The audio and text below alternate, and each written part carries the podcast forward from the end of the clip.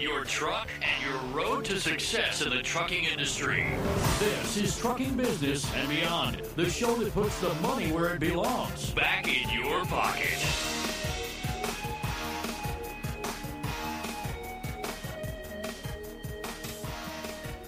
Welcome to my world. I'm your host, Kevin Rutherford. The website is letstruck.com. The show is all about the business of trucking. And today is Destination Health. My co host is Kim Cockerham. We'll take your calls and answer your questions about everything health fitness, diet, nutrition, lifestyle, exercise, disease, training, drugs, supplements, you name it. We'll talk about it. All you have to do is pick up the phone and call. We've been lied to for decades, and it's killing us. But the good news is the truth is coming out, and today's topic is a great example of that. Before we get to the topic, I want to bring Kim in. Kim, welcome. Hey, Cameron. Glad to be here. Yeah, well, it's that time of year again. hmm yeah, and you know what?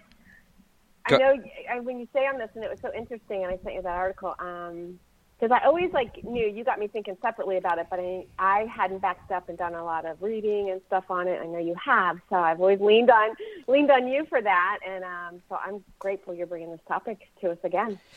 Yeah, you know, it's not a simple topic. Um, and what we're talking Uh-uh. about is the flu vaccine, whether or not you should get a flu shot.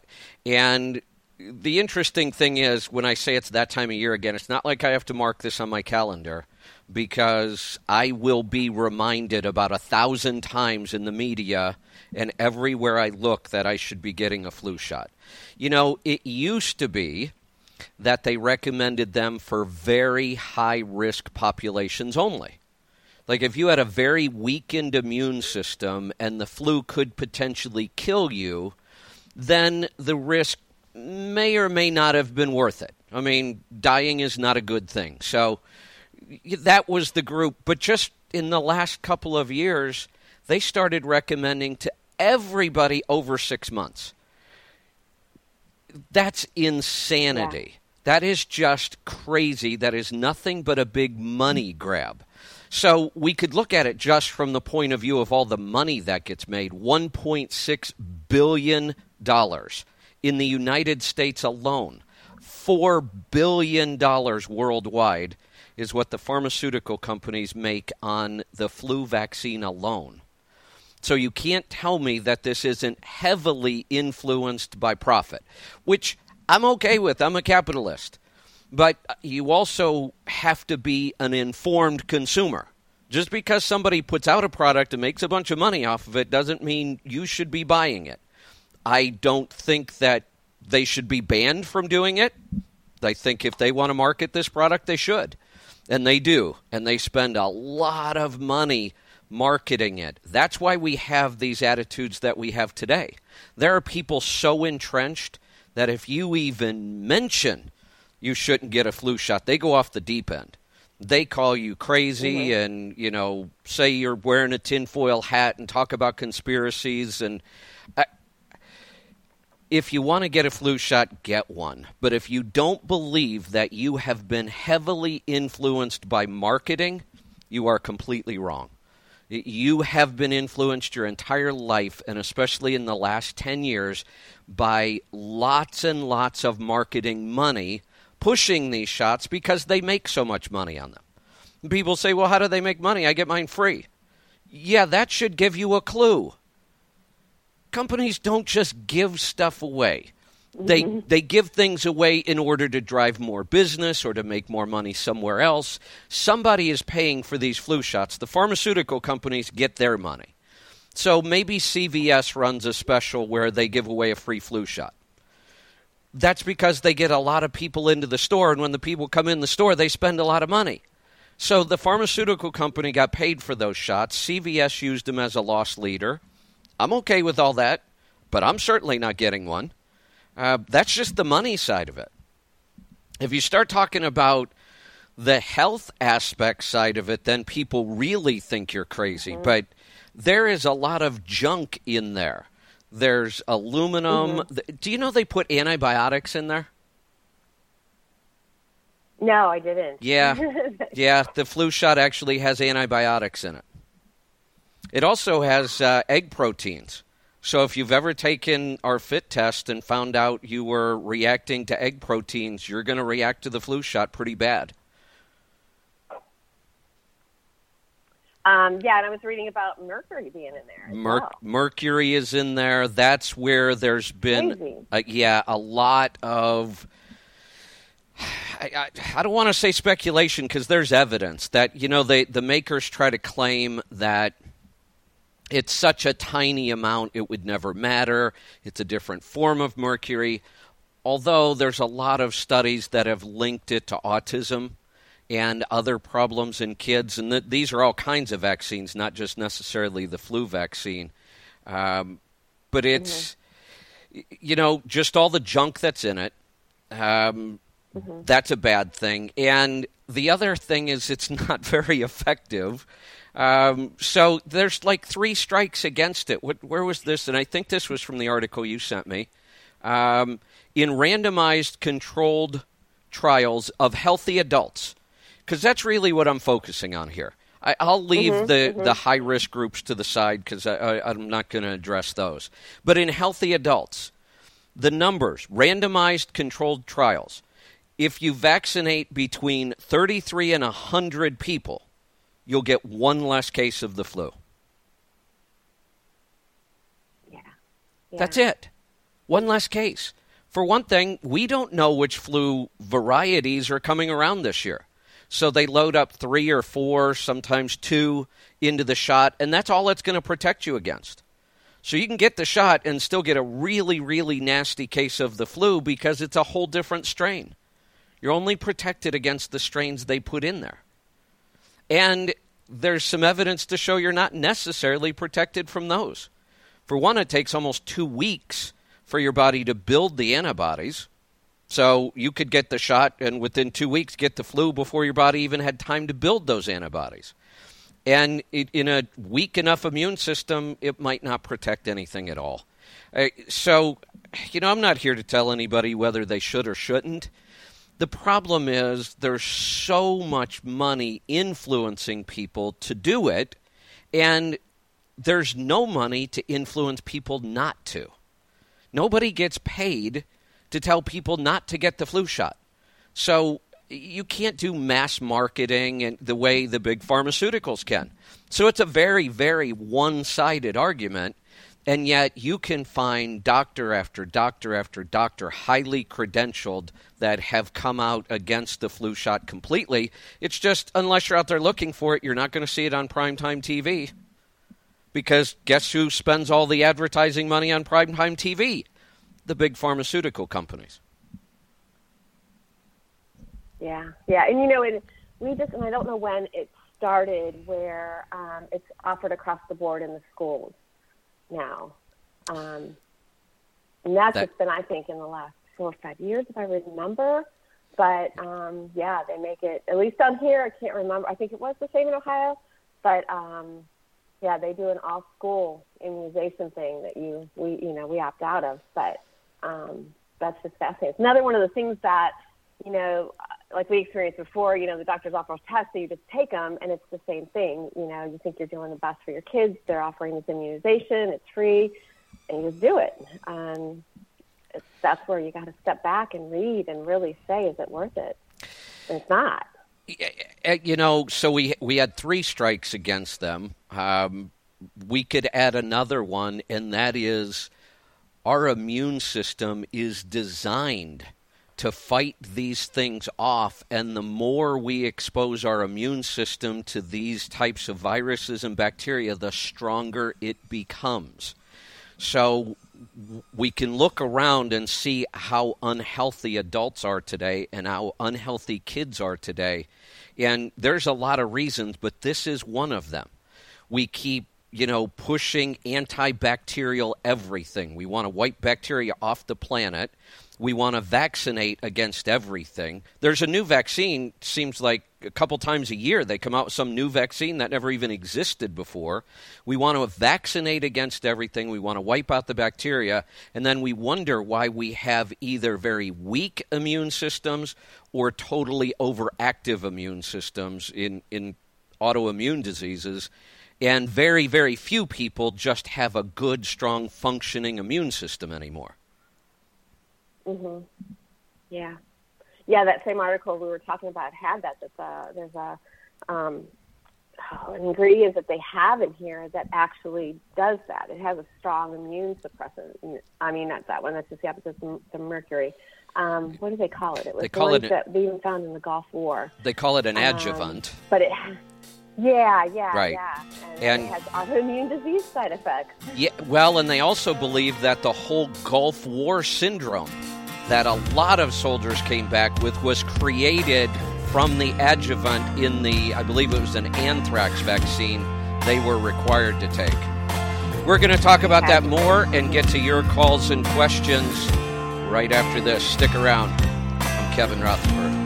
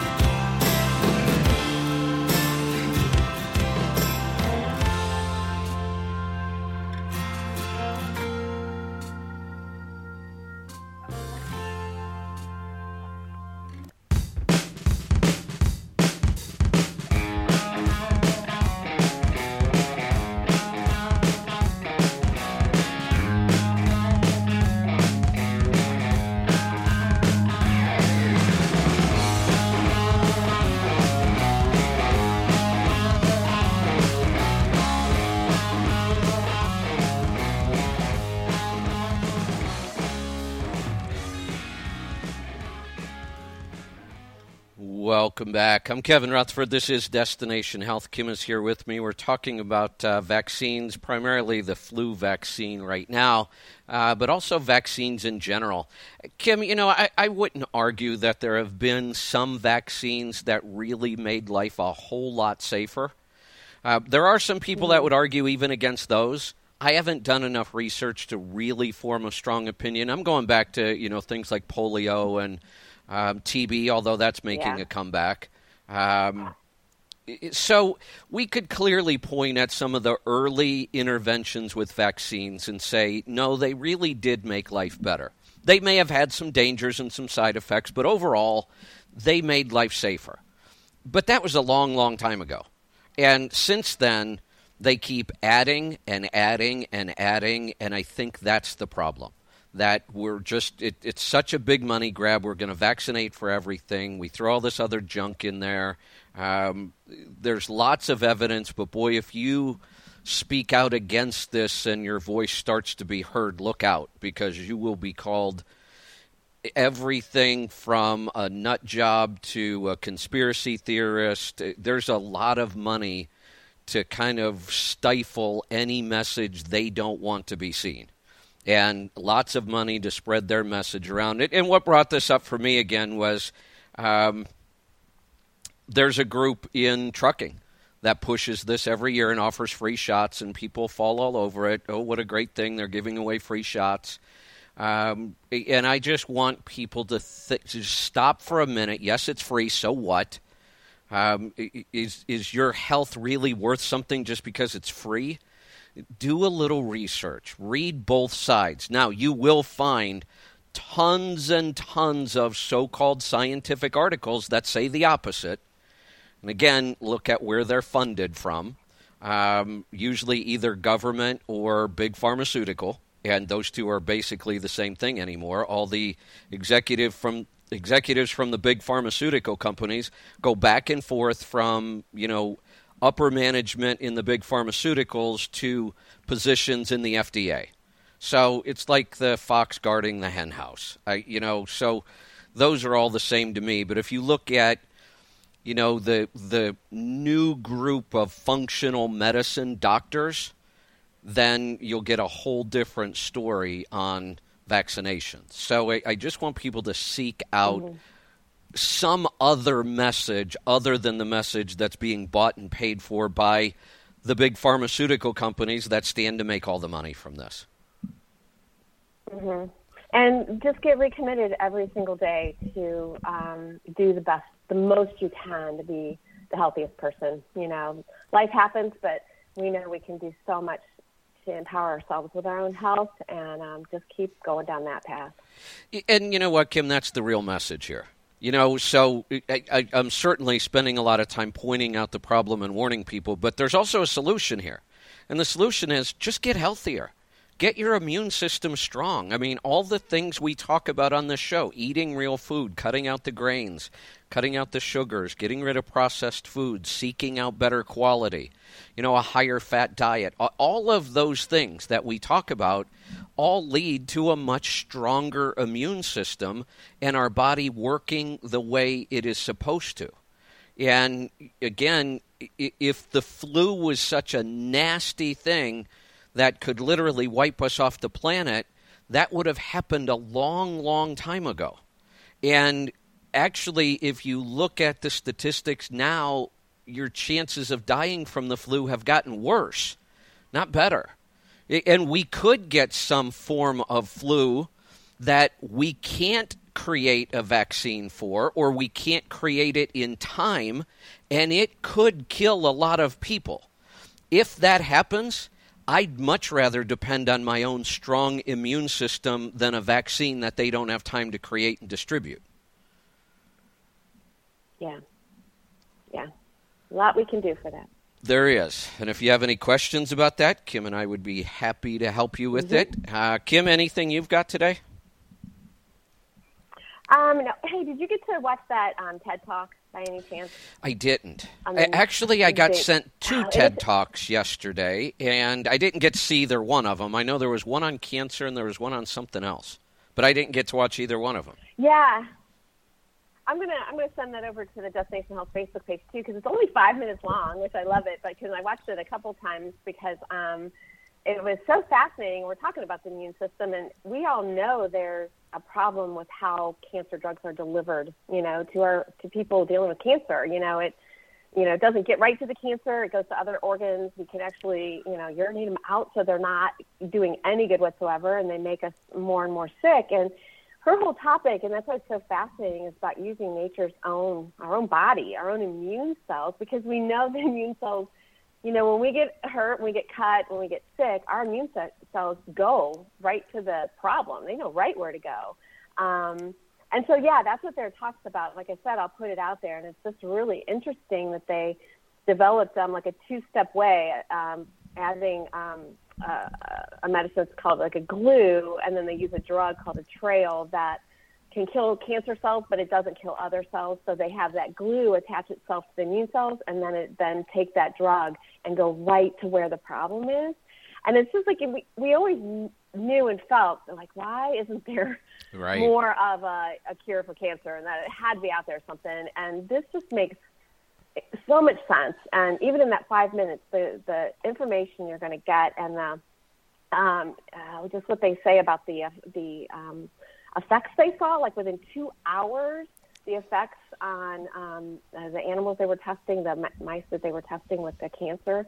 Um, but then she said it should shift our whole paradigm on how we can use immune cells in general, you know, like spinal cord injury or, you know, letting it cross the blood brain barrier to cure like Parkinson's and stuff like that. So, you know, it's one of those things that you think, you know, people deal with cancer now, like, you know, you want them to, you know, you wonder how many years it's going to take for them to get this more into play. But um, to hear, you know, this, I think that she's a biochemist, talk with excitement about yeah. know, possibilities with this was really cool. Yeah, I need to go watch that. You know, it reminded me of something else, and I read this a long, long time ago. Um, there was a, a, a lot of research done on people who were actually exposed to more illnesses when they were a child, like got sick all the time, colds, flus, and I was one of those. I mean, I was a sick kid. and I was active and always outside, but I ate a horrible diet. Um, and I got everything every year. I got a cold, I got a flu, I had scarlet fever, I had some of the crazy stuff.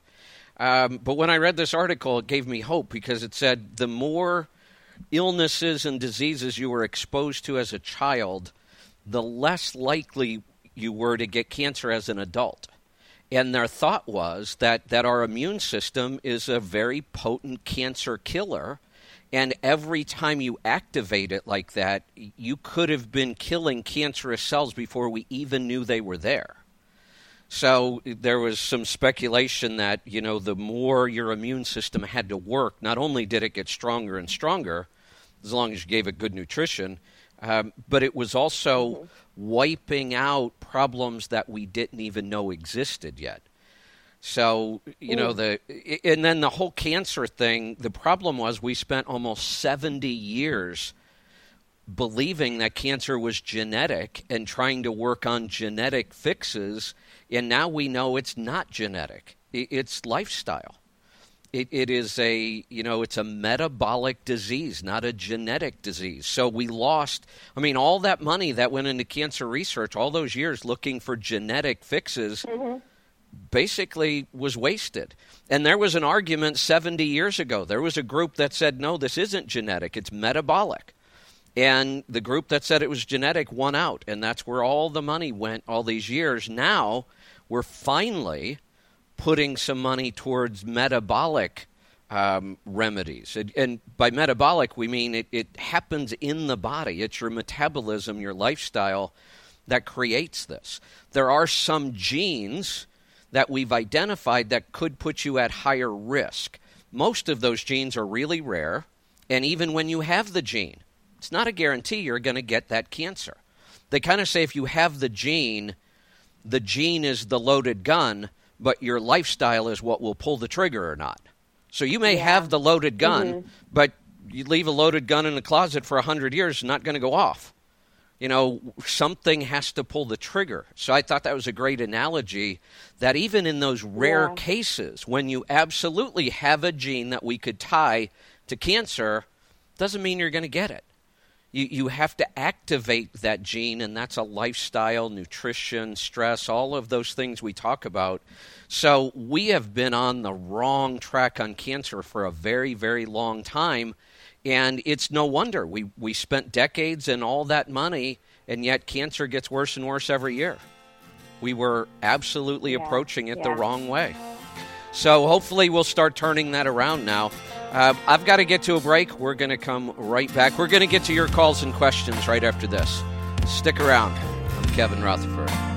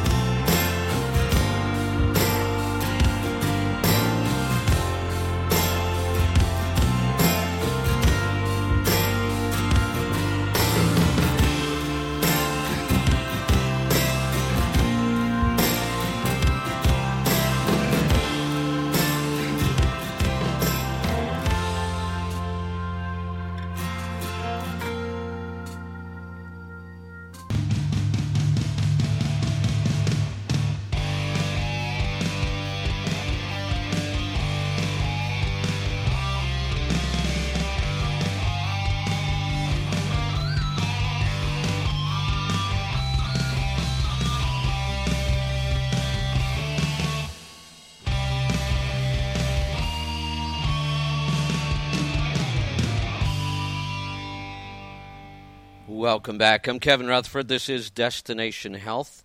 Kim's here with me. We're going to get right to your phone calls. Let's start off in Texas. Wade, welcome to the program.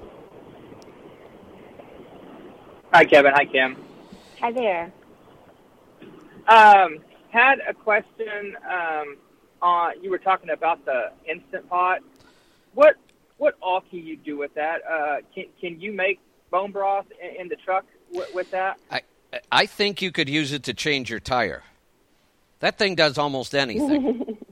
it's it, it's like the Swiss Army Is knife it, of is- cooking is, appliances. Is it a pressure cooker also, It- it's a pressure cooker, Does it- a does it slow have a pressure cooker. cooker side? Yeah, pressure cooker, a slow cooker, a rice cooker. It sautés, it sears, it it does all kinds of stuff. Um, if I were only going to have one thing to cook with, that would be it. And in the truck, you just can't beat it. Um, you could either do bone broth as a slow cooker, which takes 24 to 36 hours, or you could do it as a pressure cooker, which takes three. yeah, I like the three. yeah, me too. And Uh, and so honestly, on the, the I- lead- uh, on the lid. I'm sorry. well, I was going to say I've done a lot of bone broth both ways. I've done it in a pot simmering on the stove. I've done it in slow cookers, and I've done it in pressure cookers. And not only is the pressure cooker a whole lot faster, it actually comes out better. I get a better bone broth out of the pressure cooker. Okay.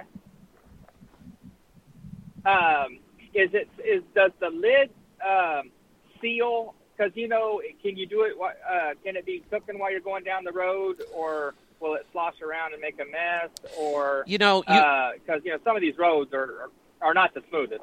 Yeah, you could definitely do it going down the road. Um, I- would, if it were me, I would take like a plastic bin and I would put it in a plastic bin and I would probably even, you know, build some supports for it in there to keep it from moving a lot. Um, it is sealed when you're Okay. using it as a pressure cooker. It's completely sealed, so you, you it blows steam out the vent. So you wouldn't want to put a you wouldn't want to put it in a really tightly enclosed place. Um, you know, at the truck, you'd want to run with the window cracked, but it's not going to slosh all over because the lid is is sealed. What you're trying to avoid is the whole thing tipping over or something going down the road, and if it does, you want it somewhat contained. Right. You know, with the Okay. with the three I hours on the sure. pressure cooker, you know, the way to do that would be on your off time if you didn't want to screw around with it doing it going down the road. True. Yeah. Or you could do it. You set it up to to cook while you're sleeping. Yeah, yeah, exactly. So, um, okay, that's yeah. I was wanting to see what what uh, I, I I knew you said that if you only had one thing to, to have in the truck, that would be it, and and it's just called uh, uh, instant pot. Yeah, instant pot. There's a ton of different. Uh, there's like a five in one, a six in one, a seven in one. One of them's Bluetooth. You can control it from your phone. There's a lot of different options, but they all do basically the same stuff. Okay, that'll work. All right. Good luck with right, that. it's you. a uh, yeah. You're welcome. It's a great device. I've got uh, I've got that. I've also got a uh, Breville pressure cooker just because I love Breville appliances. Um, but the the Breville's pretty pricey. The uh, instant pot works just as well, and uh, I think they have one model that's less than a hundred dollars, and their top of the line is just under two hundred. I think. Let's go to Florida. Alex, welcome to the program. Hi, this is Alex. I have a comment uh, about the specifically flu and the immune system in Yeah. my personal experience. Uh, if you're gonna make your own sauerkraut, raw and fermented, the sauerkraut has more vitamin C than oranges and a more uh, good probiotic bacteria than anything else on the planet. You eat that, your immune system go through the roof, and nothing can stick to you. You know, I, I couldn't agree with you more, and and it sounds like you grew up in Toledo, so I'll, I'll bet you grew up on a lot of good homemade sauerkraut, right? Yeah, I grew up in Russia, and that's what they still doing it. You know, the sauerkraut. It's a daily meal. It's a raw sauerkraut. Everybody eat every day.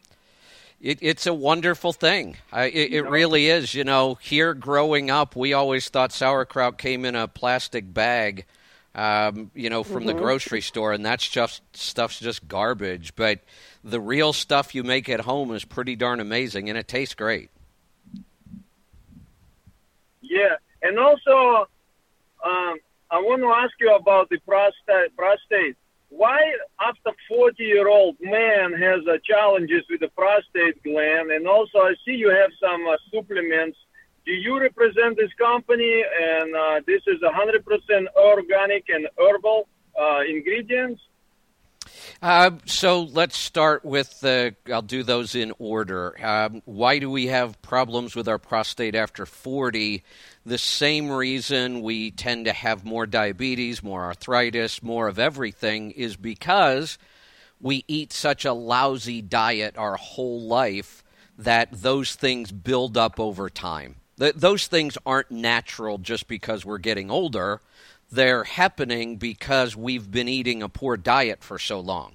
So, the healthier you eat your whole life, the less likely you're going to have those problems. But the other thing we know, and I'm proof of this, I, I just said I was, you know, always sick as a kid because I ate such a lousy diet. Um, I didn't really start eating really healthy till I was 50. And all kinds of things have improved for me, uh, my prostate being one of them. So, you know, we don't have to have those problems and we can reverse them with just good diet and lifestyle. The company that we sell supplements for, yes, we I, we are a wholesaler for that company.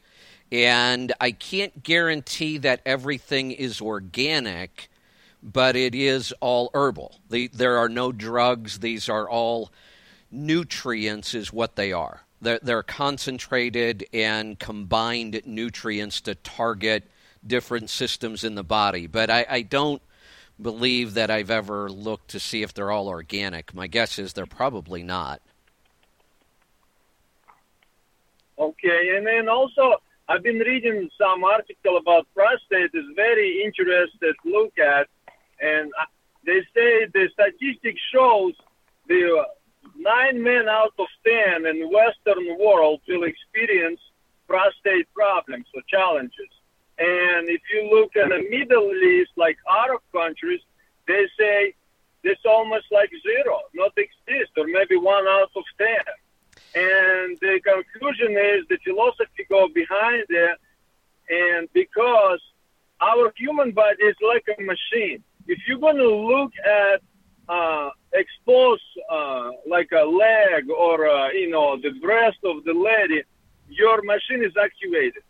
Like your eyes, your thoughts, your uh, you know the chemicals start spraying inside your body like ready for the action, but there's nothing happening. And then we overwork or there's too much pornography maybe online. So, but actually, not, nothing happen in physical action and then if you go to Arab culture, they all cover up. And like when I travel to India, I never feel any kind of like a sexual agitation. When I go to Russia or America, it's like the propaganda is everywhere and your mind is going crazy all the time.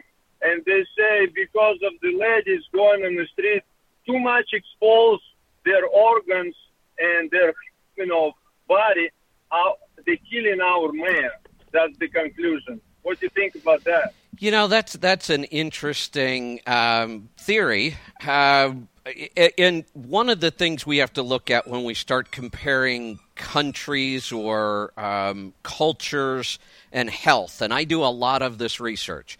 You know, there are so many examples of this. If you look at how many of our kids in this country, the United States, are diagnosed with ADD and ADHD. It's through the roof.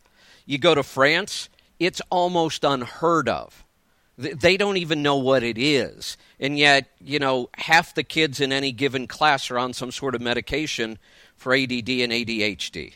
So there's a lot of factors. There's, there's never just one thing. Some of the things you described certainly could play a role in this. I wouldn't doubt that. But I think our biggest issue in, in this country is our diet, number one, and number two, our high stress lifestyle. You know, we kind of created the whole high stress lifestyle thing. The French are a whole lot more laid back than we are. They take a couple hours for lunch, they eat as a group, they relax, they eat real food, lots of fat, so the fat certainly isn't a bad thing. So there's lots of reasons, but I think the two primary reasons for almost every disease in the United States is diet and a high stress lifestyle.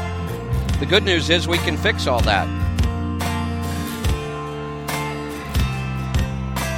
Stick around. We'll be right back with more stuff. I'm Kevin Rutherford.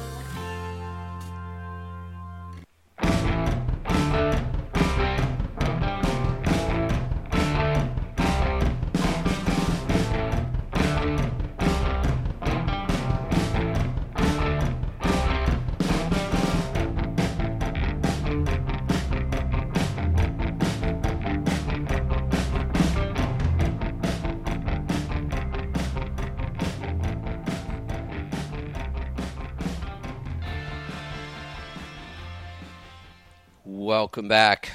I'm Kevin Rutherford. We're down to the final segment. This is Destination Health. Kim is here with me. We're going to get right back to the phone calls. We are off to California. Al, welcome to the program. Hi, happy to be part of your world. All right. What's on your mind Um, today? I had a question about insurance companies, but uh, how about let's lighten it up with a little joke. You ready? Okay, go ahead. this this guy, uh, this uh, this wife was washing uh, her husband's clothes, and she was emptying out the pockets, and then she sees a, a little note unfolds and it says "Mary Lou." So then, uh, uh, the next day when they're having breakfast, uh, she gets a frying pan and whacks him over the head, and he says, "What the heck was that for?" He says, "I found this note here. And it says Mary Lou." And he says, "Oh well." Oh, don't worry about that, honey. That's just the horse I bet it on the other day when I was at the races. So, well, she reluctantly agreed. Then a week goes by, and then he sits down to have breakfast there, have his coffee, and then the next time she gets a big, big, heavy pan of wham and wax whacks him upside the head and goes unconscious and finally comes to. Well, what was that for? That was your horse. It called here yesterday. Funny. Yeah. Al, you crack me up. Yeah. anyways, uh, um, so insurance companies pay for these drugs. I just uh, listened to business uh, health radio yesterday on Sirius, and this one doctor was talking about this new cholesterol medication. It costs twelve grand, but he works for this company that oh he's able to negotiate and bring it down to about eight to nine thousand. Oh joy! So the insurance companies pay for this, and why would they pay for it with the cholesterol, you know, BS that now that it's all out about high fat, low carb, and then continue to pay, or are they turning around, putting out their hand to the government says, "Hey, we paid for this. We well, we paid twelve thousand, and we need the money like a subsidy." Are they getting subsidies from the government? You know, I, I, I don't know. And I, I, I don't I won't comment on anything I haven't researched heavily and know for sure. I hear that kind of stuff. I do know there's a ton of collusion. This can be proven, and I have researched this. There's a ton of collusion between big pharmaceutical companies and the FDA that regulates them. In fact, drug testing became so expensive to get a drug approved through the FDA cost at least a hundred million dollars. And it became so expensive that the FDA put the whole burden on the, the pharmaceutical companies themselves. That would be like saying, we're going to let all the trucking companies give all their drivers the CDL test because it's too expensive for the government to do it. I- I- and it's much worse in drugs because, you know, that's that's a really big issue. And like I said, the executives go back and forth from these being on the board of these big pharmaceutical companies to being part of the FDA and making the decisions. So there may not be subsidies. I, I don't know. Um, but the pricing on drugs is absolutely insane. I, I'll give you an example um, from somebody I know they had a, a drug that was roughly about $900 a month at Walmart. Found it in Canada for about 300 a month. And that is because the federal government in Canada does subsidize their drug companies. That that's part of their whole health care plan up there. So it was $300 there. Found it in the United States through some sort of subscription drug plan for $43 a month. How, do you explain Wow. that? How, how, that that makes absolutely no sense at all. Yeah. That's that's that's where you know I, I here's the thing. Last year I um, but well actually about a year and a half ago because I'm I'm I'm off my medication. I was on for ten years. You know, I was supposed to be before. I'm I'm I'm 56, and so I posted on um, on my insurance companies. Uh, they got they provide a portal where I was able to download all my blood tests for the past ten years. And then so I asked the question to the insurance company to where, um, you know, uh, how how do they feel that now I'm getting better because I was putting the high fat, and I asked the question if they had any information on that. And so somebody did answer because no, that we, we we don't, but just whatever you're doing is working for you, just keep doing. And then and then you posted a while back where you talked about how the I forget what organization they they were showing this breakfast of of toast, orange juice. You know, I can't believe it's not butter, right? And how, how terrible that is. And according, I think it was the National Institute of Nutritionists and Dietitians or something like that.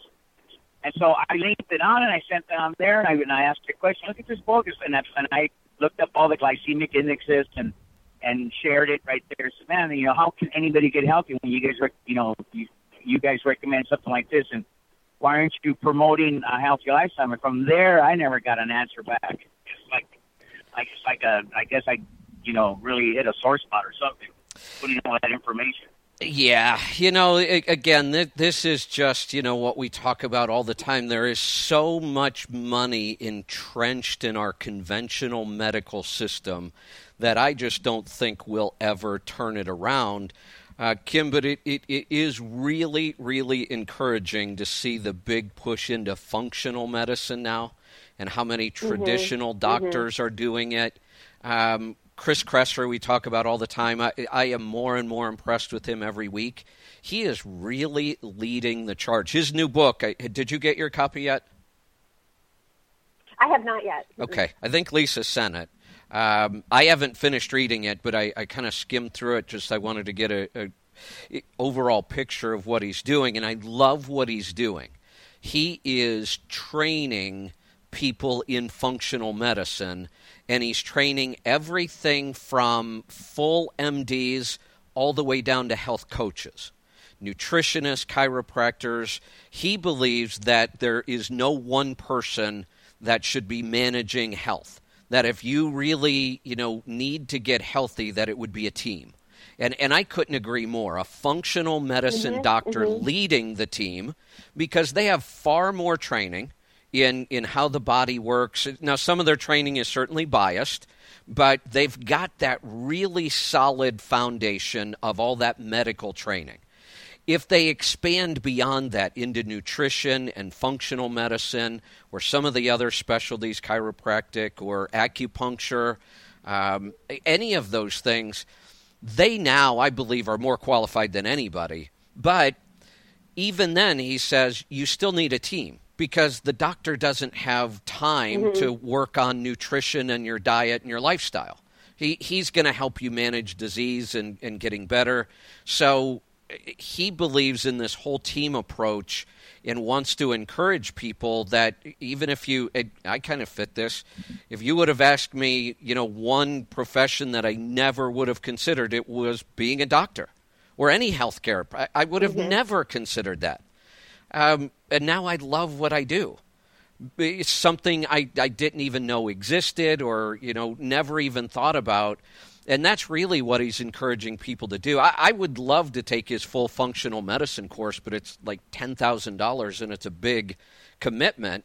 But it's on my bucket list. I mean, I, I would really like to do it, and I love what he's leading. That this whole charge of changing the system and making it more about health, not about disease. Yeah, I, and I love that. I think it's you know the doctors having to be you know know everything, an expert in everything. You know, have a team like that. Oh my gosh, I would love to be a part of that. Even if I have to go to one, you just could you imagine if you have to go to one? I mean, that's ideal. Yeah, and, and you know, I, I, do spend a lot of time criticizing our medical system, and I know it sounds like I'm criticizing the doctors as well, but but I've said, you know, they are well-meaning. They had good intentions. They still have good intentions. They're just stuck in a really horrible system, and most doctors know that mm-hmm. today. Most doctors will admit that but but that's their training and you know they come out of medical school so far in debt that they have to work in the system to pay off all the debt. They their time mm-hmm. is has been crunched so hard by the insurance companies who pay them um, that they don't have time to research. They don't have time to expand out into other specialties. That I understand why they are the way they are. The system sucks. So that's why I'm so excited about the, this new breed of doctors that is saying, look, we've known this is wrong. Um, we need a way to fix it. And I, I think that uh, Chris Kresser is just doing an amazing job of building that framework. Yeah, yeah. Hey, and Lisa sent me a note. She's so funny. She, um, so my package was delivered. So I have to after the show, I have to go find it and, and dive into that. Yeah. So maybe next next show we can talk about that some more. Yeah, that's right. So your your book is there then. You you have some reading to look yeah, forward to. I'm Good. Good. All right. Well, there's the uh, the final bell. Any uh, parting words?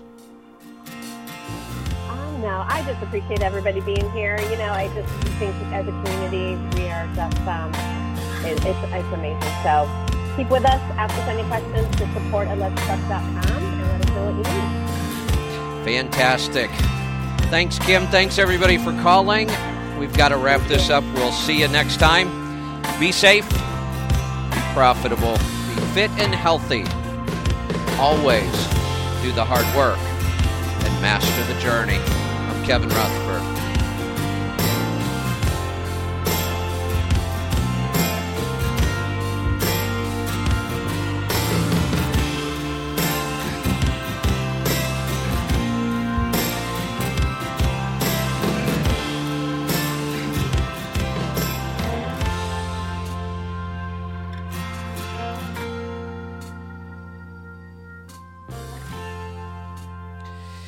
All right, everybody, we're going to do a second hour. I'll give you a quick heads up. We're, uh, I'll be flying solo. Kim has to run.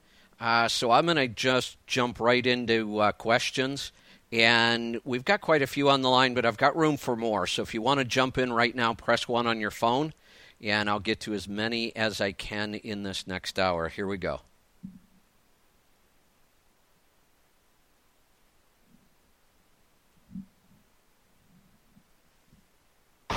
Your money, your taxes, your truck, and your road to success in the trucking industry.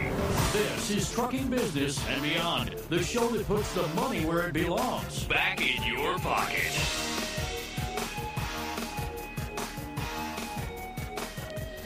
Welcome to my world. I'm your host, Kevin Rutherford. The website is letstruck.com. The show is all about the business of trucking. Today is Destination Health. Uh, Kim is off today, so I'll be flying solo. I'm going to get to your calls and questions. We can talk about everything health food, nutrition, fitness, diet, lifestyle, exercise, stress, supplements, sleep you name it. We'll talk about it. All you have to do is pick up the phone and ask the question. Um, I'm going to get to those in just a couple minutes. I don't have a lot today. I do want to remind you about uh, Let's Truck University. That is our new school of online courses. You can take them from anywhere. They are very in depth. They include video, audio, some even have quizzes, worksheets, handouts, downloads that you can listen to while you're driving. Just lots and lots of information that, again, you can take advantage of being out on the road. We have some free courses, we have some paid courses. We are planning on building about 30 more, um, which could take me a while, but that's the long term plan. We are uh, building courses in business, finance, health, and maintenance are our four major groups. So Um, we do have a, a, really good health course to get you started. It's all about using the ketogenic diet for losing weight, reversing type 2 diabetes, lowering blood pressure, uh, reversing all kinds of autoimmune conditions. If you have any autoimmune condition at all, you really should look at the ketogenic diet as a therapeutic diet. Uh, and the course gives you everything you need to know step by step. If you're a diabetic, I explain how you get started. Uh, if you have high blood pressure, I explain the exceptions there, tell you what foods you can eat, what you can't eat, how to test, all, everything you need to know. Um, and the courses are very, very inexpensive. So check that out. You can find those at letstruck.com. Look under the, just click on the university tab and it'll take you, you'll be able to see all the courses. And check back often because I added two new courses this month and I will continue. My goal is to add at least one a month. So keep checking back there. And if you listen to this show, I am going to give you, let me go get the details on this because I want to make sure I did it right. And I've been working on a lot of other courses. But if you want to do the keto course, if you are a listener to this show, um, the Keto Jumpstart course is normally $29. I am going to give you $10 off just for listening to this show. Use the coupon code HEALTHY at checkout. So when you're checking out, there'll be a, bl- a block to put in a coupon code H E A L T H Y, healthy, and you'll get $10 off the course. You can't beat this for $19, really. There's a ton of information in there. With that, let's get to some phone calls. Let's start off in Missouri. Adrian, welcome to the program. Hey, Kevin, how are you doing today? Good. What's on your mind? I just had a comment um, on vaccinations you were talking about last show. Yeah. Um, I kind of I I agree with what you're saying. When you know you need to get you need to get sick to be healthy. You know, uh, we little kids nowadays don't play in the dirt and all that kind of stuff. When you do, you expose your immune system to all the, all the different things that that make you sick and build it up. But I guess my my only real question is what when when it comes to like the vaccines doesn't isn't some of the way that that works like actually expose your body to that flu virus or whatever does, and it, wouldn't it do the same thing as as getting the flu? Well you're you're kind of on the right track. The the, the vaccine is a, a a dead form of the virus and it, there's a i mean it's processed in a special way but it's basically a dead or inactive form of the virus. So it won't even though we're you know subjecting you to the virus it can't replicate. So what happens is you get the virus in your body not in a vaccine just you know by being exposed to it. And because it's alive it keeps replicating and duplicating. And and then you get enough of that virus in your body that you get the symptoms which is your body trying to fight it off. With a vaccine, it's dead. It, it can't replicate itself, so you're not going to get sick. A lot of people believe they can get sick from the vaccine. You really can't.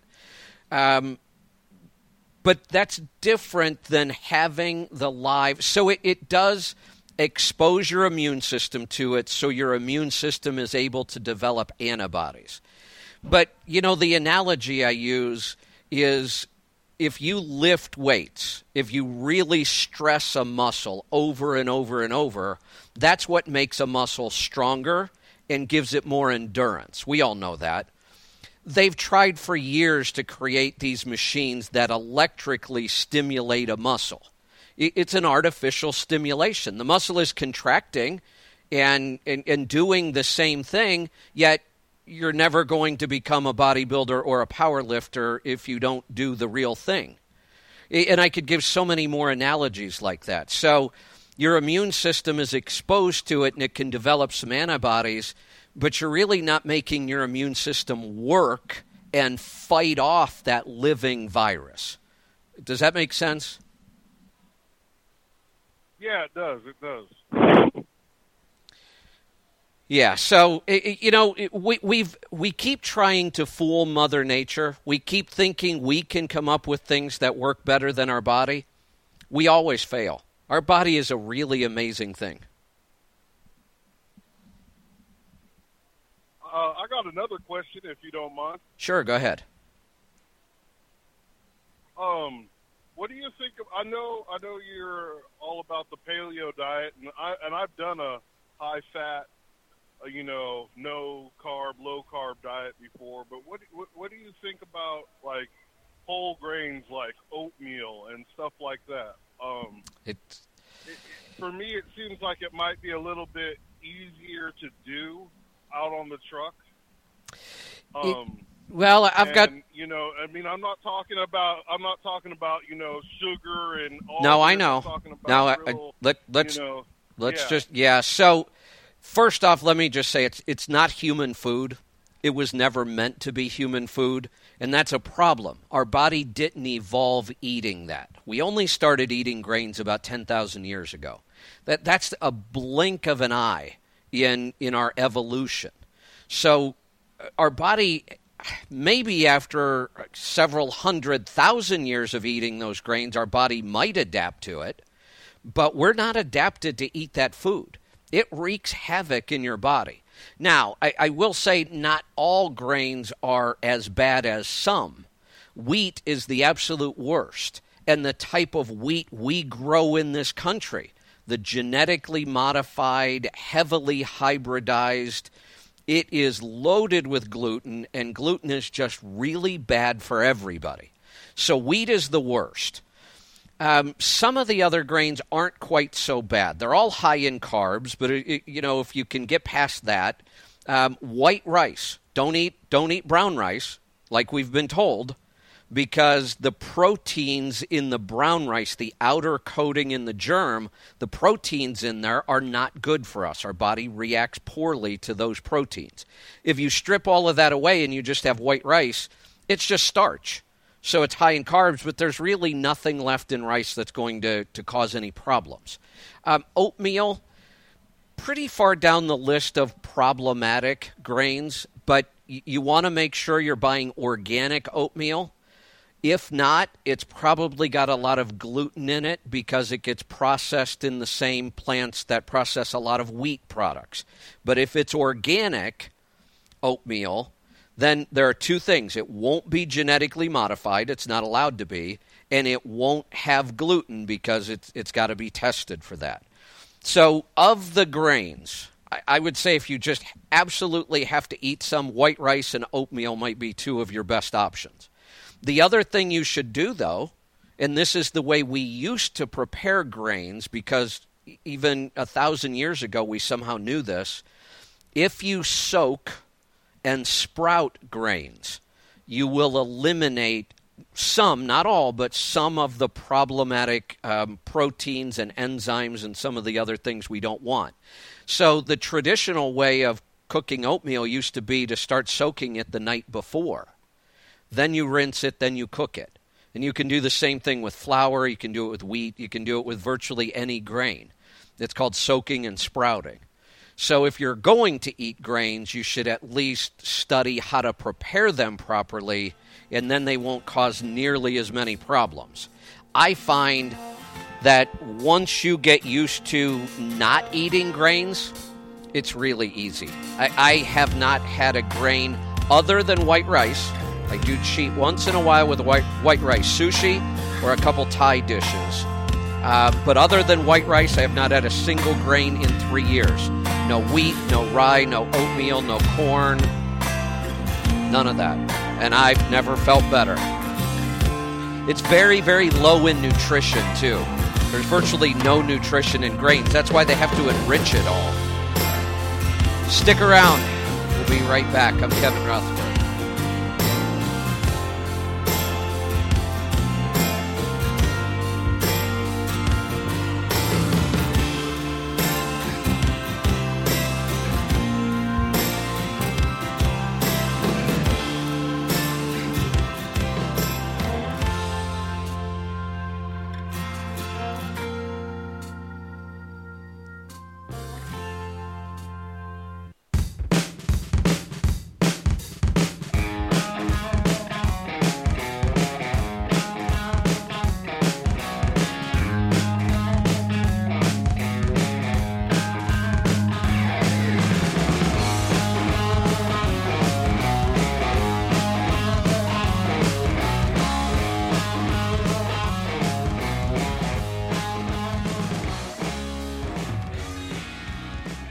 Welcome back. I'm Kevin Rutherford. This is Destination Health. I'm flying solo today. Kim's got the day off. We're going to head to New Mexico. Jim, welcome to the program. Hi, Kevin. Uh, you know, I want to thank all the drivers out there for buying up all that grass-fed beef because uh, Wally World is now adding uh, several more rows of that beef in their stores. It, I'm it, seeing it quite consistent. It's It- great. it's growing in popularity. And I, I don't want to discourage people from buying it because I want people to seek out the best quality they can. One of the things I just have to warn people about, though, and, and I hate to complicate this issue, but I feel like I need to the term grass fed, there are no regulations on that term whatsoever. Uh, anybody could put it on any cut of beef they wanted because technically every cow is grass fed at some point. So eh, that term is kind of, you know, now being used as a big marketing term. So I'm very careful. I usually trace I trace a brand back to find out is it truly grass finished. So they and even grass finished isn't regulated. Um, there is a group that is is trying to it, well they are certifying it. It's not a national thing yet, um, but it's growing. So grass finished means it has lived on grass its whole life, because a, a lot of cattle are Okay. raised on grass until they're sent to the feedlot to fatten up. And all it takes is 30 days on grain to wipe out that good fatty acid profile that they developed when they were on grass. So I encourage people to look for those kind of things where they can find them, but just be careful of some labels. Well, not only did they add more to it, uh, they also added another label Okay. that said organic grass fed. Now, what's the difference between the two? Well, that's that's another step in the right direction. Um, it doesn't mean that it's grass finished, but it does mean that when it was on grass for however long, could have been a month, could have been six months, you just never know. When it was on grass, the grass had to be organic because the organic label is somewhat regulated. It's not perfect, but there are some rules. It doesn't mean people aren't breaking them, but you've got a better chance. It means that they when they were on grass, it had to be organic grass. You know, no pesticides, all, all those rules. And when it went to the feedlot, which I can almost guarantee it did, if it doesn't say grass finished, it, it probably went to a feedlot at some point. The feed that it was given had to be organic as well. So we're at least getting away from genetically modified because you can't use the label organic if anything's been genetically modified. And we're getting away from a lot of the really bad factory farming techniques. So again, there's, you know, this is. that label a little bit closer. Yeah, and you can do some research and find out, you know, what their practices are. It doesn't take much digging anymore. Um, so it, it, there isn't, you know, one right answer, one wrong answer. I mean, if I want the absolute best beef I can find, I don't even really care whether it's got an organic or a grass-fed label. I, if I can visit the farm and know that it's on grass, they they may not have an organic certification because that's really expensive to get, but I can go visit there, see their practices, being local and and raised that way. That's really your best option. But we know how difficult that is too. Um, although my new solution I'm pretty darn excited about, and we were talking about pressure cookers a little earlier, or, or it might have been the other show. Um, pressure canning is my new hobby, and this would work out really, really well for drivers who want to put in a little bit of work. So when you're home and you can find a good local source of your meat, whether it's chicken, beef, or pork, or wild game, or whatever it is, you can pressure can that at home. And once it's pressure canned in, in mason jars with lids, it no longer needs refrigeration. It, it's got a shelf life now of years with no refrigeration. And it tastes, it's really amazing how good pressure canned meat really is. So there's a solution. I mean, you could spend a weekend and probably can enough beef to last you several months beef, chicken, or pork. And that way you can control the quality of it. All right. Well, you know, the uh, pressure cooker that you were talking about, I got the Aroma, and I bought that from uh, Wally World, and it's just under $70 for the small one, which is great for two people if you're teaming. Yeah. Uh, then you got the larger one that I bought for home, and that's just under 90. And this thing, when, once you finish cooking, it will keep it warm for you too till you turn it off. But the thing about the uh, it uses less electricity than my coffee maker. You can't even compare it to the microwave. Right. Uh, and uh, uh, you want to make sure it's stable if you're going to be driving down the road. But it takes such little time for it to cook that you know why why do why go to that trouble? You know, And, I uh, th- and that's seventy Chicken, bucks. It takes the taste out of chicken. Go ahead. Eh, I was just going to say, you know, seventy dollars. How do you beat that? Because you're right; it doesn't use a lot of electricity. It's a great way Oh. to cook. It's it, they're just awesome to have in the truck. Well, it takes a kind of takes the taste out of chicken. I'm not really happy with that, but pork is real good, and I'm a beef guy anyway, and beef is awesome. And I went in there just to test this, and I bought the cheapest steak there is, which means it's going to be the toughest steak if you cook it any other way. You're going to need a jackhammer to tenderize it, throw all kinds of chemicals on it to try and get it loose. But I put that cheap steak in there and cut it up in about two inch squares, and I could cut it easily with a plastic fork. Wow. It was that tender and Yeah. that juicy. It was just awesome. You know that that is exactly what happens when you pressure can it. You can buy the really really cheap tough cuts of beef, cut them up into cubes. When you pressure can them, they literally fall apart. They're so tender, and the the you know the, those cuts usually have really good beef flavor. And literally, you just open up the jar and eat it. Sometimes I don't even have to heat it up. Um, it- it's just so easy, and uh, you know, I it, that's really been a big challenge. I know it's hard finding really good quality meat on the road, and having enough refrigerator or freezer space in the truck is virtually impossible. Pressure canning. So I, I'm going to do a course. I'm going to do one of my online courses. In fact, that may be my next health course. Um, a, a complete how-to series on sourcing your, you know, the really good quality meat, uh, pressure canning it, keeping it in the truck. Between pressure canning of meat and fermented vegetables, there is no reason whatsoever you shouldn't be eating really, really healthy on the road. And at first, it looks like it's a lot of work, but eh, when you see the course, you'll see it's really not that hard at all. Let's uh, let's get to some more phone calls. We're going to go to Indiana. Richard, welcome to the program. Good afternoon, Kevin.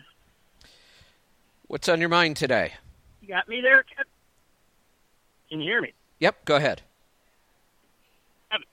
Okay, um, I want to talk about is I ask you questions about fish. I heard you talk all the time about seafood, salt water, and I was wondering about freshwater fish. Is that just as good? Um, no, I, it, I'm not going to say it's bad, but it's not nearly as nutrient dense, and that that's really what we're looking for. I'm seeking out the most nutrient dense foods I can find. That's what keeps us really healthy. That's why we talk about grass fed and grass finished beef. That's why I talk about eating the organ meats the liver, the heart, the tongue, the kidneys, the bone broth, you know, the way we used to eat traditionally, we used to get a lot of nutrition. Now we eat factory farmed beef that has been raised in horrible conditions, and all we really eat is the muscle meat. Well, if you look at traditional societies, when they killed an animal, they ate all the organs, they gave the muscle meat to the dogs. The stuff we think you know we'll pay a fortune for it doesn't have nearly as much nutrition. So when i look at seafood i look for the most nutrient dense seafood i can find. Um, probably at the top of the charts are sardines Uh, one, because you're eating the whole animal. Um, mussels, clams, oysters. You're eating the whole animal. The more parts of an animal we eat, the more nutrition we get. If you look at fish like uh, wild caught Pacific salmon, not the factory farmed Atlantic salmon that we tend to get in restaurants, but true Pacific salmon that was wild caught, the nutrient levels are off the charts compared to the stuff we normally eat. Uh, I know I haven't gotten to your question yet about freshwater fish, but I'll get to that right after this. Stick around. I'm Kevin Rutherford.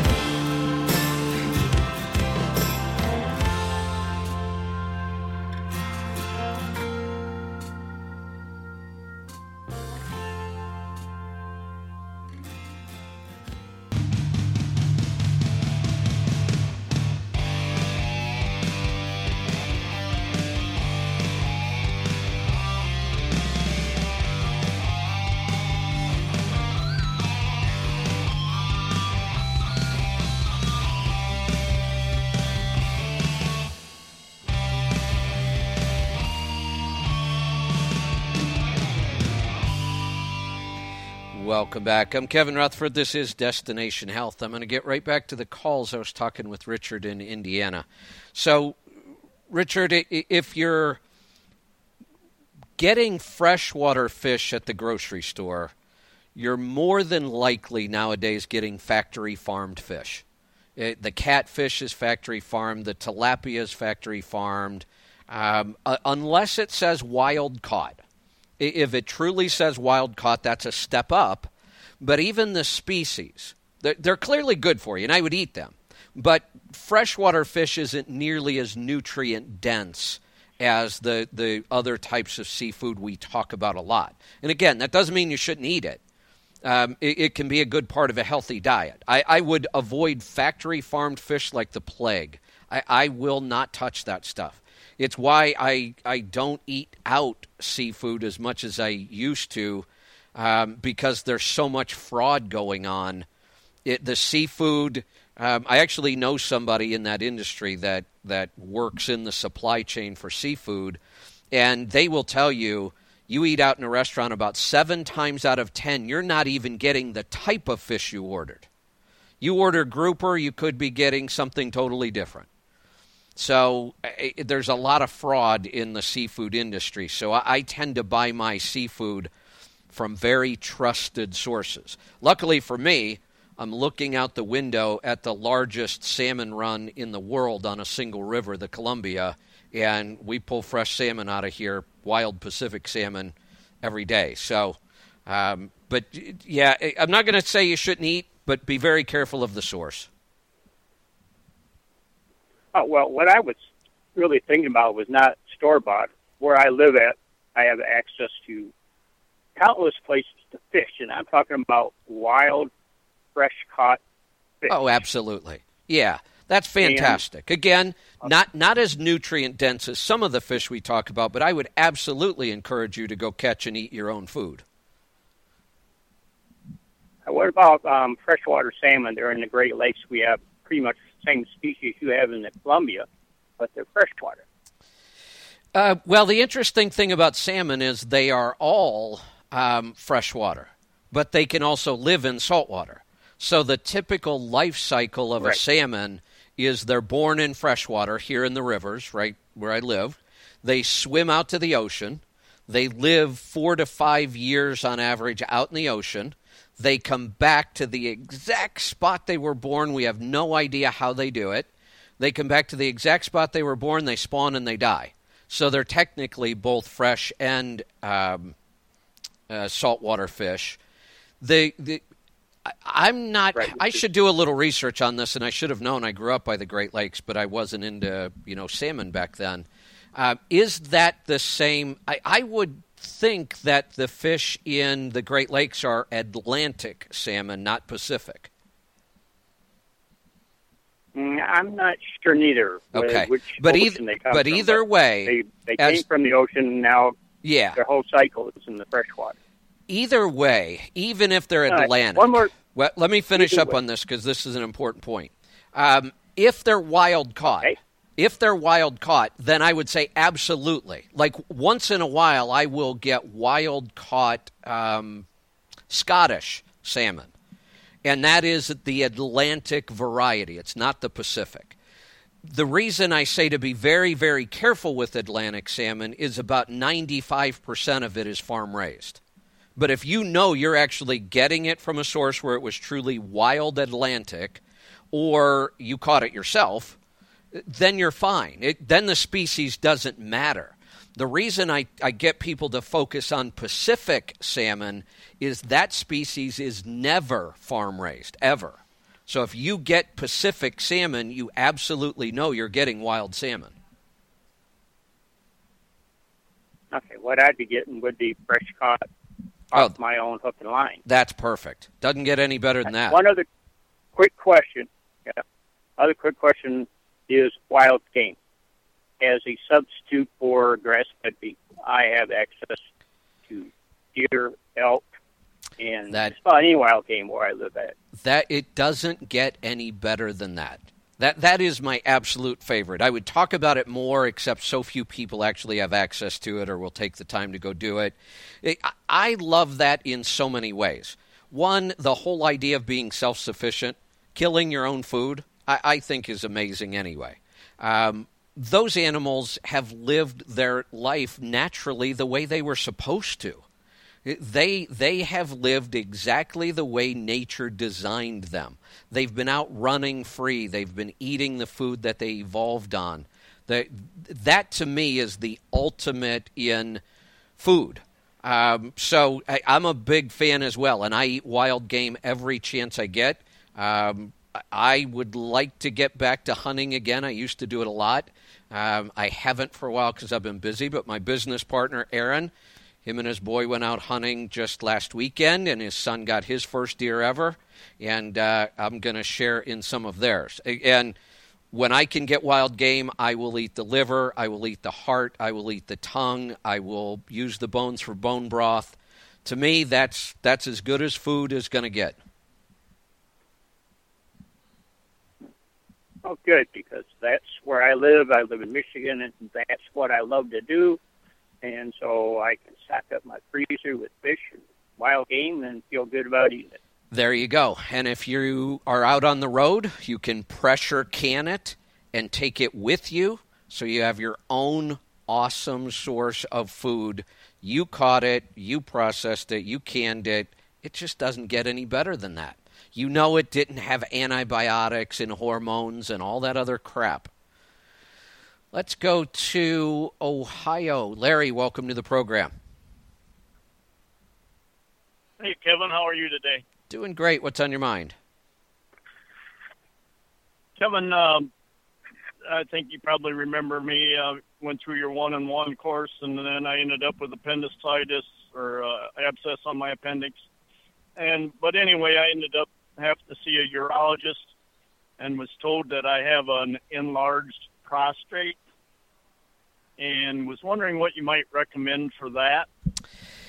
So, um, how has your diet been? Are you eating really clean? Yes, yes, I've I'm back to all grass fed and eggs and beef and Excellent. heart and tongue, whatever I can get my hands on. Excellent. So you may, because that's always step number one. You know, we, we want people to eat that good, clean, high fat, low carb, you know, paleo or keto diet for at least 30 days before we start addressing any of these other issues. Because many times that's all it takes. And a lot of this other stuff goes away. Um, if they, if some of these symptoms hang around, or some of these conditions, like an enlarged prostate, uh, then we would look at can we determine why it's happening. Um, and sometimes we can, sometimes we can't, it, and sometimes we just you know look at some other possibilities. There are some supplements that will target uh, the prostate. Saw palmetto uh, is probably the most popular and actually works, although I tell people all the time if you're eating a lousy diet, forget the supplements. They're just not going to work. If you're eating a good, clean diet, and we target the right supplement with the right quality and the right potency, we've got a pretty good shot. And and prostate is usually one that responds um, to a, a well formulated saw palmetto, and there are some other things you can throw in there as well. Um, I I know we have one at Biotics, a really good one, but I'm not sure if we stock it in the store or not.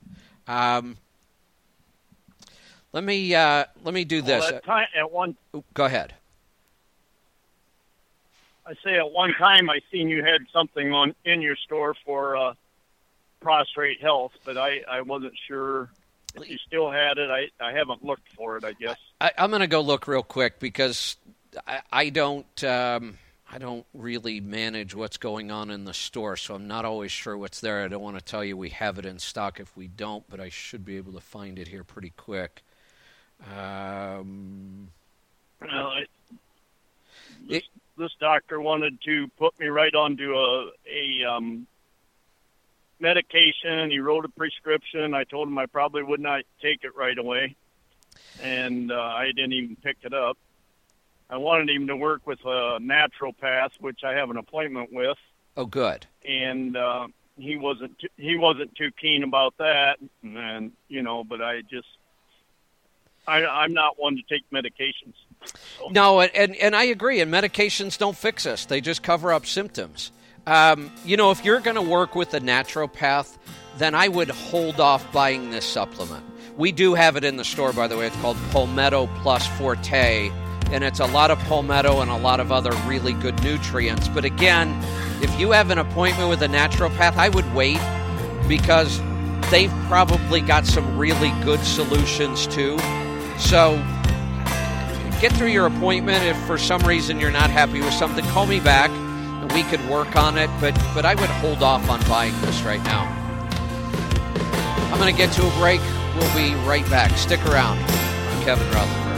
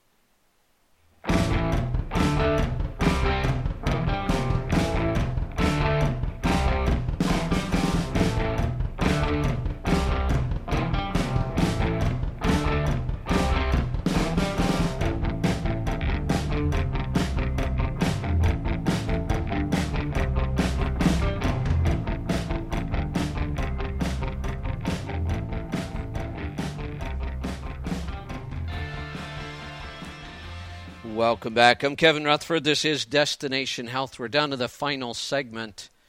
I'm going to get uh, right back to some phone calls. Let's head off to Texas. Wade, welcome to the program. Hi, Kevin.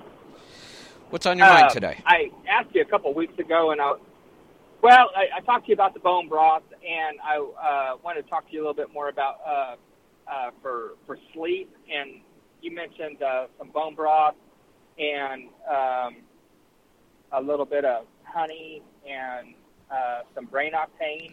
And I, what kind of um, amount um, would you start at to, to try that remedy to to maybe help for uh, for, for better sleep? You know, on the brain octane, I would go pretty easy at night um, because the brain octane is actually what our body converts to ketones and energy pretty quickly.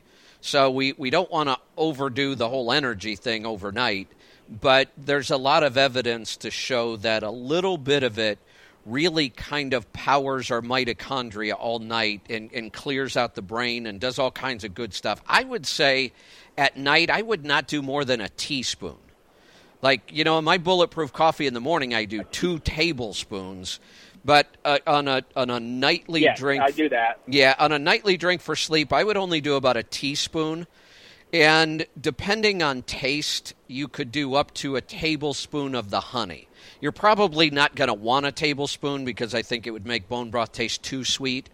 But that's more of a, a personal preference thing. The you know a, a, up to a tablespoon of honey is really good for kind of leveling blood sugar throughout the night.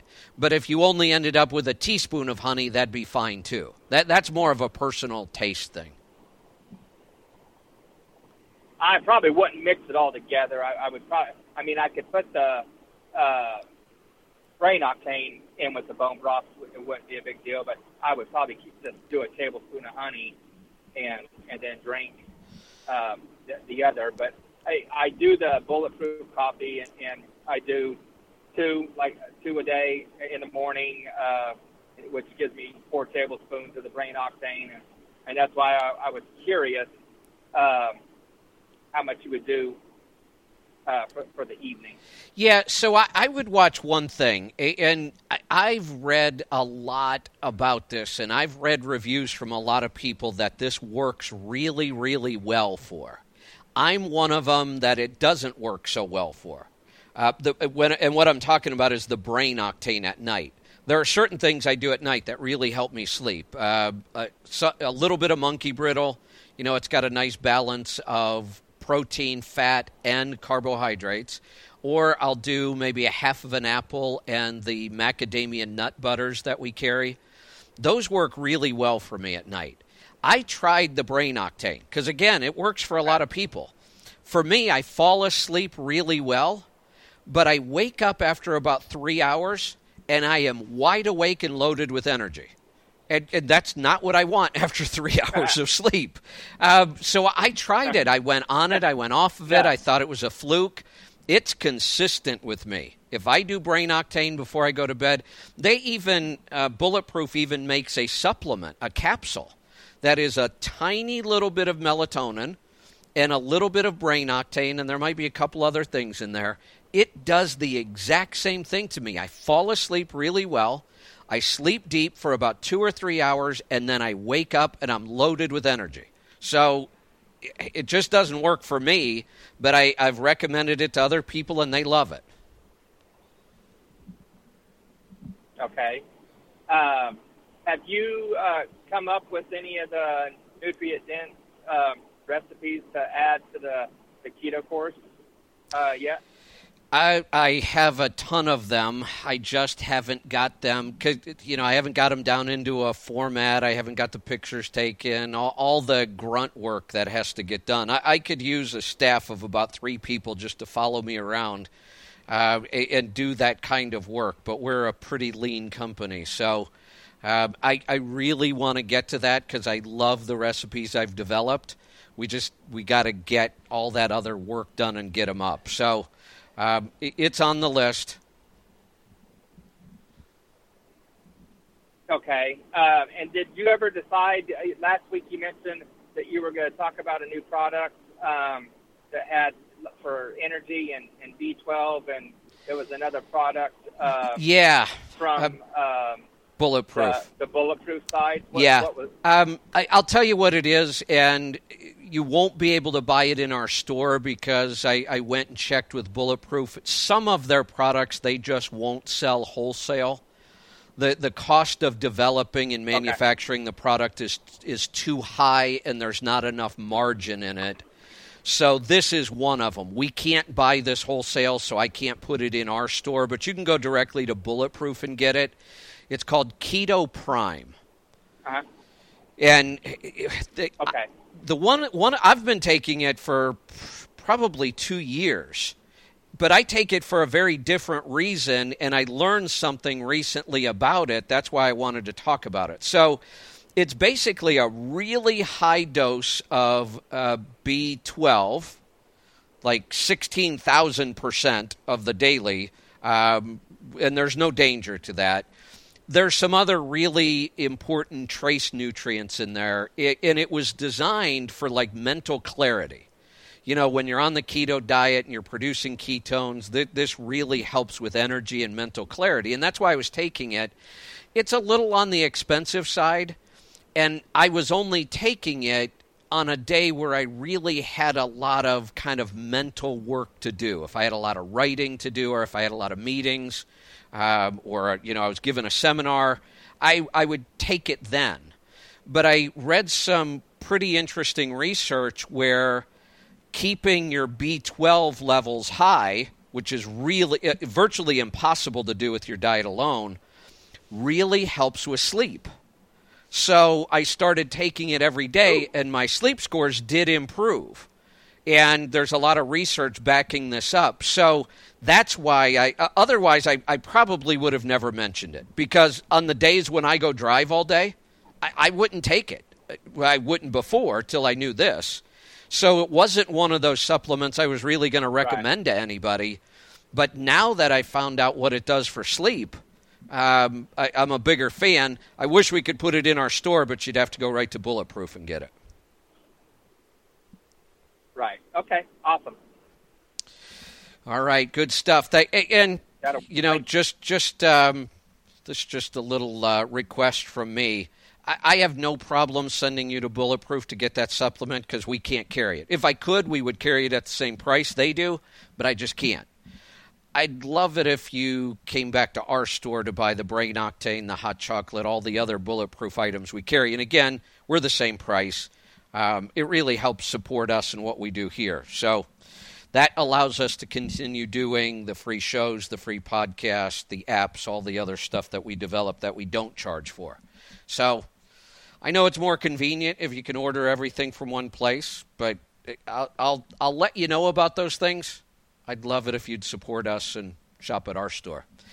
Let's go to California. Al, welcome to the program.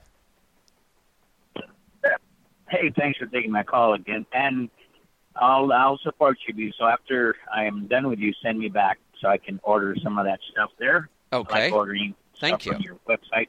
Thank you. Um, uh, ceviche. Are you familiar with Mexican fish ceviche? ceviche might be one of my top three favorite foods of all time. I make really, really good ceviche. I am, I am famous around here for my ceviche. And oh, okay, right on, right. Yeah, and I was just wondering about if the the lemon doesn't take away any nutrients, does it, for the fish? No, lemon or lime. You, ceviche, for people who don't know, and by the way, it's really Peruvian. Oh, really? Yeah. Where it came from? ceviche is Peruvian. When you go to Peru or you go to a restaurant that, that does Peruvian food, you will find 27 different varieties of ceviche. They make it all kinds of different ways. Um, I do a pretty traditional, probably what you're thinking of, more of a traditional uh, Mexican style. I do mine with lime juice and cilantro and red onion and jalapeno and but basically ceviche is and I know you know this, but for the other people, you take raw seafood, whether it's fish or shrimp or scallops or lobster, you could do almost anything. Um, you kind of dice it up into smaller pieces. It's raw and it never gets cooked, but it, it basically gets cooked in an acid. So you can use lime juice, lemon juice, grapefruit juice, a combination of citrus, um, and that acid actually cooks the fish. So it looks like it's been cooked. The texture is just like it's been cooked, but it's very fresh.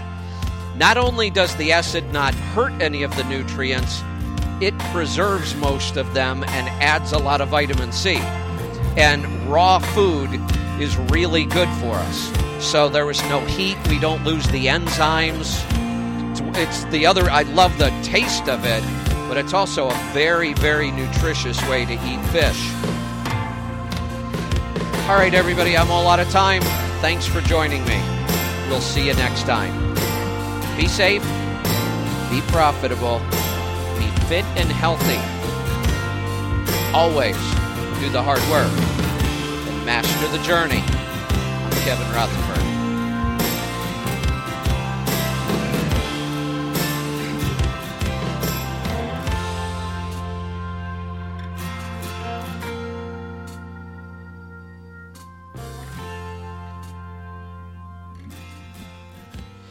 All right, everybody, thanks for joining me today. We'll see you this weekend for the live show.